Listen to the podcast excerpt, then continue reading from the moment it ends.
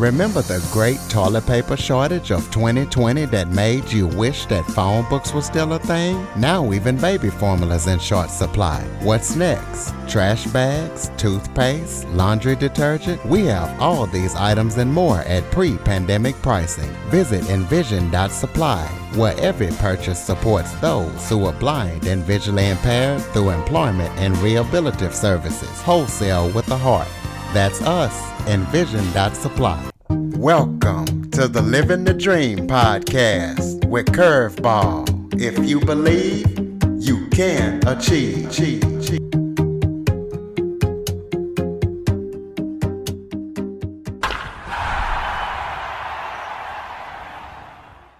Welcome to the Living the Dream with Curveball podcast, a show where I interview guests that teach, motivate, and inspire. Today, I am joined by accomplished film personality Tyler Foley. Tyler has been in film since the age of six after he lost his father, so we'll talk about that. Tyler has played in in movies like Freddy vs. Jason, Door to Door, Carrie, and the musical Ragtime and he wants to help others be able to get on stage and confidently tell their story. So we're going to be talking to him about his interesting career. So Tyler, thank you so much for joining me today. No, it's my my pleasure to be here, Curtis, and thank you for having me on the show. Well, why don't you start off by telling everybody a little bit about yourself? Sure. I mean, beyond everything that you already introduced, I'm a father, a husband, a son, performer, author of the best-selling book the power to speak naked. I'm seeker of warm beaches a lover of fine chocolate and uh, really just happy anytime i get to be on stage. Well let's talk about how you got in the film. I know you've been doing it since the age six so just kind of tell us about that. Yeah and and as you had alluded to it uh, kind of was a result of, of my father passing away. Uh, i had been in a Christmas play just before he passed away. Uh, so, you know, Christmas pageants for your elementary school are usually in December. My father passed away February. And um, I had taken a real shine to it. Like I really, really enjoyed being on stage. And then when my father passed, I, I was, you know, very young at six years old. And didn't really outwardly grieve his passing. And I think out of uh, maybe a little bit of concern about that or, or looking for an outlet for me or needing something for Tyler to do because my mom ended up having to rear my sister and I uh, all by herself. And, you know, I think one of the nice things about theater is it happens after school. And it was this thing for me to do that kind of got me out of the house and and really out of her hair and generated some income at the same time. So it was a win-win for all of us. My my mom got me into theater and it was a real gift in my life to be around uh, very creative people uh, on a constant basis, to be exposed to different thinking, different works, to be able to explore who I was emotionally and physically. Uh, developmentally, even right down to the fact that when I was working, I, you know, one part of the union contract is that you have to be provided a tutelage when you're, you know, particularly if you're under 12. And uh, so I got one on one tutelage through, you know, very developmental years going through school, which helped me scholastically advance. I, I, the first time I actually openly mourned my father's passing, the first time it really struck me that my father would never be back in my life physically uh, was in the sixth grade, 12 years old, because I'd had this opportunity to grow scholastically and really learn and have one on one dedicated mentoring. I, I ended up winning the top student of the school award when I commenced out of my elementary school. And with it came a little certificate and a plaque and a bursary for I think it was like 200 bucks or something like that. And I remember walking from the back of the auditorium to the front of the stage uh, and walking past my mom and beside her was an empty seat and the auditorium was packed, right? Because it's like a school gymnasium and it was final assembly of the year. So everybody's parents were there and teachers were there, faculty. And and all the students. And I remember walking past and the chair was empty. And I remember thinking, hmm, my dad should be sitting there. And then the whole wave of emotion kind of flooded over me and, and I just started crying, breaking down because in that instant, everything kind of flashed forwarded for me. It was like, my father isn't going to be here to see me get this award. My father will never see any of my accomplishments. He's never going to see me graduate. He's never going to see me graduate high school, university. He won't see me get married. He'll never meet me, my wife, my his grandchildren, my children. He'll never see those things. He'll never see my sister's kids or any of her accomplishments. And all of that stuff just kind of washed over me really quickly. And, and so everybody thought I was crying because I was happy. And I was crying because it was my first moment of realization that my father was never going to be back. And then as I walked back, another thought kind of washed over me. I'm like, well, every other seat is taken. Why is that seat empty? And then it, in that moment, I kind of comfort, I found comfort in the thought that maybe my father was there and maybe not physically, but in spirit, he was there that that seat was empty as a placeholder for him to be there and observe what I was going to do. And then it was tremendous comfort that my father would see all my accomplishments. He would be there. In fact, he'd be there in times where nobody else could. And that has been a sense of comfort for me going forward for the rest of my life. But I remember that moment very clearly, very distinctly, feeling uh, utter shock and grief at the realization that he physically wouldn't be there, and then feeling this immense sense of gratitude and relief coming to the understanding that maybe he would be. And and all of that I think came from, you know, growth in theater. Like a lot a lot of what I owe, who I am as a person, as a human being, how I developed and the trajectory of my life is all all comes back to and is very much related to my experience from the theater. Well, I'm sure he's definitely very proud of you and smiling down on you with all the things that you've accomplished. And speaking of those things, can I briefly tell us about the roles you've played in the movies like Freddy versus Jason, Door to Door? kind of tell us about that and what that was like and how you got those. Uh, I, right place and right look. One of the things that I tell basically anybody who will listen is that, you know, talent doesn't get you a role in film or TV or theater. Talent gets you the audition and luck and timing and circumstance books you the role.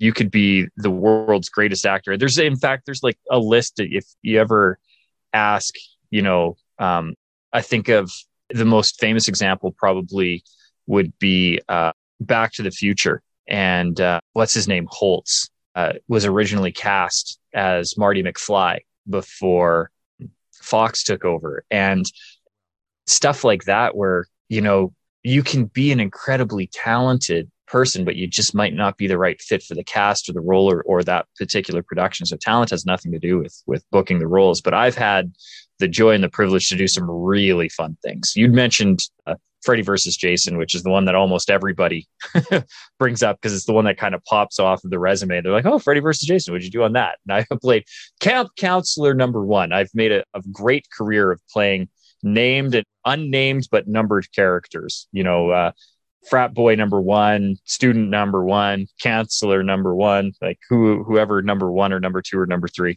And uh, in this particular scenario, it's right towards the end of the film. I'm a blink and you miss it kind of thing. Uh, the lead actress has had to go into Jason's nightmare to confront Freddy, and it's out Crystal Lake because that's you know where Jason was traumatized and drowned, and and so he re- he's reliving that moment in his dream, and the camp counselors are kind of ignoring all the kids down at the dock because they're too busy having sex up at the at a cabin and and I'm one of those camp counselors and the, the lead actress comes up and she says, Aren't you going to help him? And I say, Can't you see I'm busy? And then she goes, uh, Aren't you coming? And then I say, I'm trying to, but this lady is dead on her feet. And then I morph into Freddy Krueger. But it's so it's it's just such a it's a such a quick beat and but iconic iconic Nightmare on Elm Street line and I got to meet Robert Englund. I got to see him get into his makeup. Like I got to see him go from Robert to uh, to Freddy, and that was just cool. I got to be there when the prop master handed him the glove because like there are only two people on set who get to touch that glove. It's the prop master and and Robert. That's it. Then nobody else gets to touch it. And there, it's in his contract. It's not allowed to let other people do it. Like you can be like, oh, and he'll show you. Like he'll like rip, put it up, but he, you can't. You're not allowed to touch it. You're not allowed to be it. So just to be, to be in the presence of the glove, you know, that was especially as a kid who grew up in the '80s with Nightmare on Elm Street. The first horror movie I ever watched that I ever got to see. My cousin Pam, she, I had a sleepover at her house, and she's like, "Oh, let's watch this." And she, we watched Night of the Evil yeah, Night Night of the Evil Dead and uh, and then Nightmare on Elm Street, the original one, and then the first movie that I saw with her in a theater was Elm Street Four. I think it's Dream Child, and I like so. Freddy has been an impactful character as far as my cinematic history goes, and so to be to be able to be in the presence of Robert Englund was just phenomenal. And and you know, to just to get to work. And then you'd mentioned door to door. To this day, that's my favorite project that I've ever been in. Getting to work with Dame Helen Mirren, William H. Macy. Bill actually came into my trailer and we jammed together. He was learning how to play guitar at the time. And his makeup going, he played a character named Bill Porter who has uh, cerebral palsy, a real life character. It's based on a real life true story about one of the uh, top ranked salesmen for the Watkins company who did door to door sales. And he did this despite the fact that he had cerebral palsy. So the prosthetic makeup that Bill had to go through each day, particularly too because he aged. So it goes from when Bill Porter was like in his late 20s right up to, you know, 60 or 70 years old. So not only did Bill have to get into makeup to prosthetic makeup to simulate the palsy, but he also then had to age with it. And uh, we were doing a diner scene that took place in the 50s so when he when the character would have been in his mid early 30s and and he had just finished filming that day in you know character makeup for the 60s and so he had to transition out of the makeup. And then there was a lot of time setting up this diner scene. And so he ended up coming into my trailer. And he's like did you mind if i just hang out and play guitar with you? I'm like do you mind if i drum along with you while you do it? So i had a drum kit that I was I just I always had it in my car because I was a drummer at the time. I still am, but I was I was gigging a little bit in Vancouver, and so I had my drum kit in the back of the the car. So we set up the kit in my trailer, and I jammed along with uh, William H Macy, and we played like um, oh we did Ho- Hotel California, and I remember thinking how cool it was because he was able to pick through it, and I was on the kick drums like do do do do do do, and then he was playing the the guitar stuff. So it was just you know there are things like that. Like I don't really it's not the roles that that I think of it's the experiences that kind of stand out in my mind so something like that getting to work with Dame Helen Mirren the when she won her Golden Globe that year for best supporting actress in Door to Door this the scene that they played um, for her acceptance was the scene between me Bill and her in the in the diner. So my my phone blew up there. I saw you at the Golden Globes. I was like, yeah, I know. Isn't that cool? And so it's things like that, right? Like they're all the experiences that make me smile. But the my IMDb is is incomplete. It's not even all the work that I've done because it doesn't include any of my theater, any of my commercial work, and it's still quite extensive. And and it's just always fun to be able to get on set. Like even most recently, I got to do a job with um, uh, Shannon Elizabeth, which was really super fun because again, growing up in the 80s and 90s, you know, she's the American Pie girl, right? And uh, and I I've actually worked on set with her three times now, but two of the times I didn't get to interact with her because I was just doing photo double or stunt work or stand in work. And so the first time was on Scary Movie. And then the next show that I worked with her on was uh, 13 Ghosts. And both times I was just a blink right? Like I, I wasn't actually on camera with her. So this most recent project that I got to work with her, I actually got to like interact with her and have a day on set filming with Shannon Elizabeth. So again, that's one of those kind of neat full circle things where I got to, she kind of looked at me, she's like, do I know you? I'm like, no, not really. I, but if I look familiar, that is really cool. Think back 20 years and uh, you and I worked on set together. So that was, that was neat. Well, let's talk about stage fright tell us where stage fright comes from and how people that want to perform or be on stage can get rid of it. So stage fright is a very real thing and particularly right now with with the work that I do a lot of people come to me to try and get over the fear of public speaking. And the reality is that is not a thing. The fear that nobody is actually afraid to speak in public if they did commerce would collapse. So uh, what people are actually afraid of is public judgment and, you know, in this, uh, theater, it's a little bit easier because the you know you're saying somebody else's words usually the judgment that you're worried about is if you forget right? I forget what i'm supposed to say or i don't know my lines or if it's a musical i sing off key or whatever. Those are those usually the judgments that you're worried about. And when it comes to public speaking it grows a little bit more because a lot of people feel that either their story doesn't matter or what they have to say isn't important or somebody else knows something more than them or somebody else presents at a higher level than them and there's a lot of judgment and comparison. And a lot of it is is self-inflicted.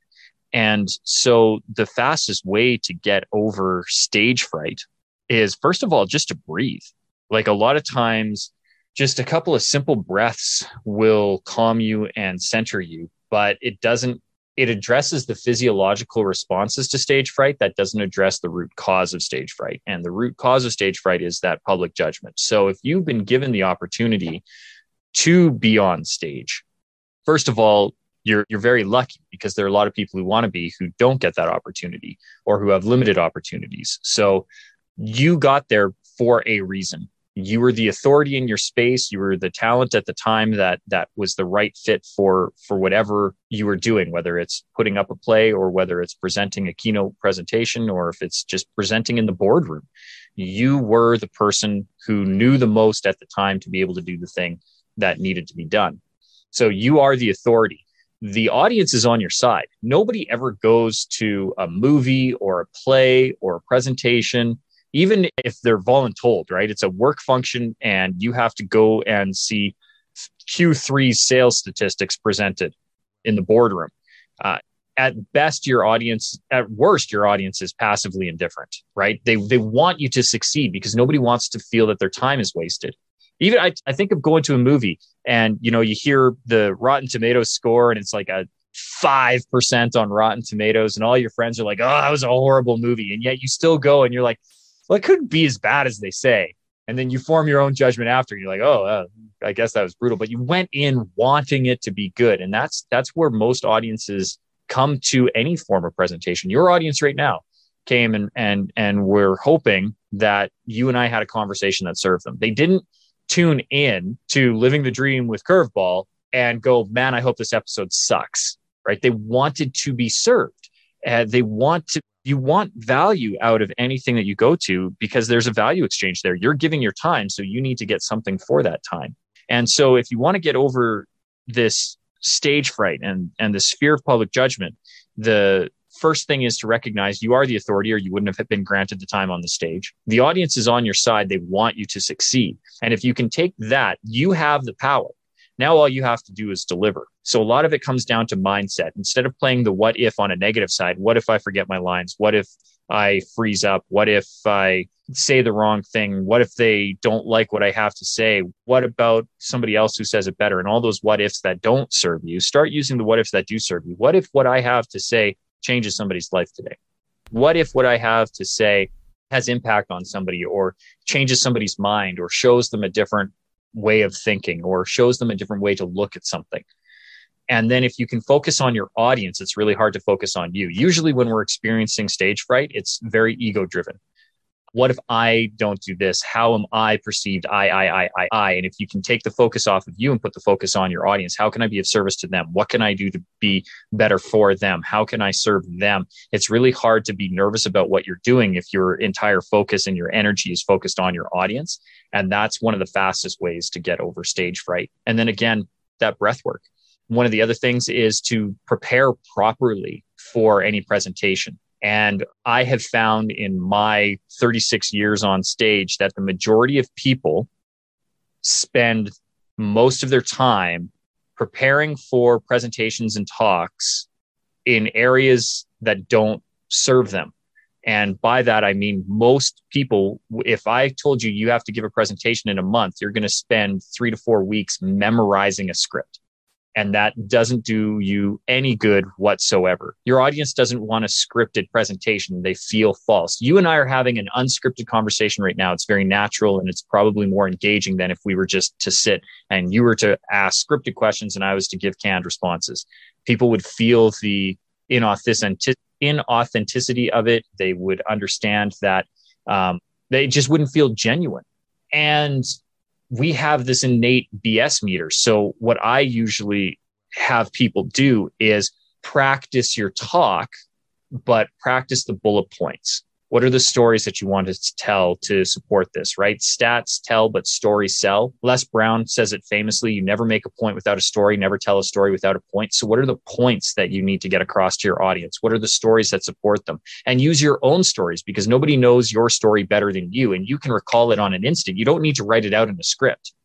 And then what you need to what you do need to memorize is the flow. What are the beats? What are the points within this presentation that i must land what are the ones that I would like to land? And what are the ones that I can land if I have the time but can be scrapped? Because remember, nobody knows what you're going to say. They have no idea what's going to come out of your mouth until it comes out of your mouth. So even if there's a thing that you want to, to talk about and you forget, they have no idea if it that you wanted to do that. And where a lot of people make the next mistake is getting locked into a PowerPoint presentation or a slide, you know, and then worse when they're using the bullet points to prompt them and they're just saying the bullet points like we've all seen that presentation and know how awful it is. Powerpoint is is really not your best friend. Your your powerpoint can be your worst enemy as a presenter and a speaker because it locks you into this thing. And when i if i ever use any kind of graphic slide i usually have a slide deck that's prepped and i have uh, a technician at the back who can pull up slides on command. And i can be like can we put up the graphic of this? Or they just know my talk and they can put up the graphic to support because I may need to bounce around or, or the point that I need won't serve my audience at that time. Better yet, and one of the reasons why my book is called The Power to Speak Naked, just lose the PowerPoint altogether. Have confidence in yourself that your messaging and your story and your delivery is powerful enough that you don't need the gimmicks. You can give a raw, naked presentation in that you don't need AV, you don't need a PowerPoint, you don't need props, you don't need things you just need you and your story and your conviction and your knowledge to be able to help impact your audience. And when you can combine all of those things, confidence in yourself, uh, confidence in your messaging, proper rehearsal and technique so you feel prepared that you can do this thing. You have the proper mindset, knowing that the audience is on your side and that you are the authority. And then you do a really good pre talk prep and routine that includes some breathing and some centering and some focusing work. All of a sudden, there's no room or time for stage fright and you can just go in and hit your mark and, and deliver to your audience in a really powerful way speaking of your book tell us about your book and tell us what listeners can expect if they read it well, uh, first of all, any listener who would like to read it and would like to have a free copy, I would invite them to come over to endlessstages.com.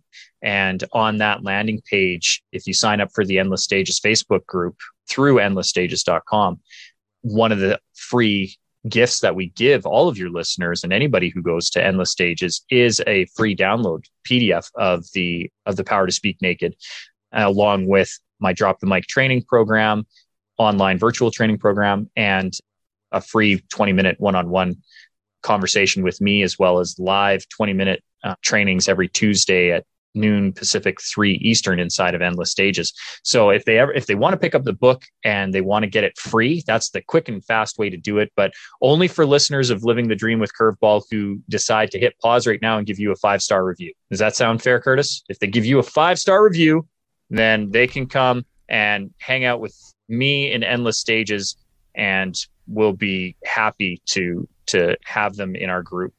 And uh, but what they can expect from the book, to your question, is uh, really easy to digest, simple techniques to tell better, more compelling stories, to really be more confident on stage, to be able to communicate effectively with anybody, and learn some inside secrets from 35 year stage veteran on how to have better stage presence how to give a very compelling presentation day in day out. A lot of the people who have read it like it because it's it's very simple and easy to read. I'll let you in on a secret. I actually didn't write my book. I spoke my book as a speaker. I felt that was the easiest way to do it. And so i used dictation software and we took a lot of my training videos and transcribed them and compiled them into the book. So it's it's a very easy read because if you can hear my words right now how I speak and how I deliver is what you get out of the book because it is my words just transcribed. So it's a very, very easy read. Simple one, 10 chapters, 135 pages, very easy to get through. and and very simple and easy to implement strategies too. Like I'm not asking people to do hard things. I'm asking them to do very simple things: breath work, visualization, looking for opportunities. I show them where they can find. A lot of people are are speaking in public on a regular basis and don't even realize that they're doing it. So finding confidence in that. One of the things that we talk about in the book is gaining uh, confidence through competence. And competence has a legal definition adequately qualified, suitably trained with sufficient experience to perform the task with minimal or no supervision. And showing people how they are competent, that they are qualified, just getting having their own story qualifies them. Living and breathing it, it, qualifies them to be on stage to tell their story. And then getting the training that's simple. Read my book. Now there you go. Now you're trained. Or go join toastmasters or talk to adam markel or the uh, you know carnegie institute or any of these places that are are more than happy to train you on on on public speaking. Come hang out with us in endless stages you know it's free. And that'll give you the training but it's that experience side that's hard. So showing people where they can get experience public speaking so that they can do it regularly so that they can feel more competent and therefore more confident in taking the stage regularly. So all, for all of these reasons you know the book is is really easy to pick up and easy to read. And i've gotten some really good feedback you know if if the amazon reviews are to be believed people are enjoying the book regularly so endlessstages.com is that's where all your social media links are? Yeah, endless stages. And and if it's uh, you know, if they want to know more about just me, SeanTylerFoley.com, but endless stages will get you right into the the fastest way to get to our endless stages facebook group is through endlessstages.com and that's where you get all the freebies. If you come through facebook or if you come through some of the other uh, back way routes into or routes i suppose into the uh, into the facebook group you don't get the freebies. So i always encourage everybody to come to endlessstages.com right. Got just a few minutes left but i want you to close us out with some final thoughts. Hit us with anything that you want to talk about maybe something that i left out that you want to touch on you know hit, hit us in about the last uh, five minutes we got left give us some final thoughts well, I, I think you did a wonderful job of, of guiding us through this conversation and covering everything that needed to be covered. But the one thing that I will leave your audience with, and it's the thing that I speak about in all of my training seminars. I touch on it in the book, and I, and I definitely mention it on just about every training that I do in endless stages. And that is the thing that you're afraid to say is very likely what your audience needs to hear. And if you'll indulge me, I'm going to tell a very quick story to, to highlight and, and emphasize this. I had the privilege of speaking at a conference called Life by Design about five years ago. And I had the further privilege of speaking with one of my really, really, really good friends, Jared. And he gives a phenomenal talk called The 10 Minute Time Machine. Now, for the sake of time, I'm going to give a very, very quick Reader's Digest summary of it. And it does not do this talk justice. It is a very powerful 45 minute presentation. But in this presentation, and you, you have to understand that my friend is a life insurance salesman and really is, you know, has some time to not discuss the thing that he talks about in this presentation. And that is the, for a decade, he spent his most of his dedicated most of his life to making sure that he no longer needed to live on this earth in a way that looked accidental enough that his children would get paid out their his life insurance policy um, because he felt that they were better off in this world with him not in it and he talks about in the 10 minute time machine the time that he he spent like i said a decade trying to find the right combination of alcohol and pills that would allow him to end his life in this accidental way, or at least seemingly accidental way. And in the 10 minute time machine, he talks about the time that he got it right. And unfortunately, the day that he did figure out this magic combination was the one day in almost five years that he had his children at his house overnight. And it, was just through circumstances and because he'd become accustomed and attuned to this routine, he had the children. He'd fake sobriety long enough that his ex wife who just needed a break for a day with her new husband had trusted him enough to take the children overnight. And he put them to bed, and then he'd gone to bed himself and then woke up on his automatic routine that started usually around 11 o'clock at night, getting a Slurpee, getting a, uh, a Rice Krispie square, and then starting to take these pills and alcohol in combination. And he he got it right this one day and his son just just as he was literally starting to see the light fade it wasn't bright it was fading it was turning to black he could see his son and says daddy is everything okay? It's the last thing he remembers and then he had this out of body experience where he remembers floating in the room and and everything in his being literally in his soul screaming that this can't be it it can't be this can't be the time that you get it right. You you you've got to fix this. It's got to be this can't be it. And he managed to just mumble help and his son phoned 911 uh, by the time ems got to his house. And it was a very quick response because he was very close to the to the station.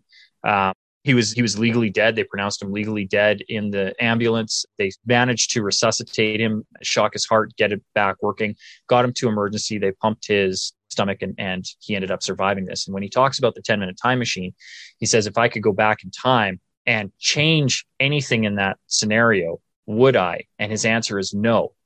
He wouldn't because he needed to have that moment happen so that he realized that he needed to live for his children, that his children were not better off with him not there, that, that his children still needed him there, and that he just needed to become better. That it wasn't that they didn't need the version of him prior to the incident. What they needed was the version that came out of that incident. And he tells this story, and you, you're crying you're laughing. He is he is a gifted, gifted presenter. He is an amazing public speaker and just an amazing human being in general. And in telling this story, it has real impact. So he tells this, he gives this presentation at Life by Design.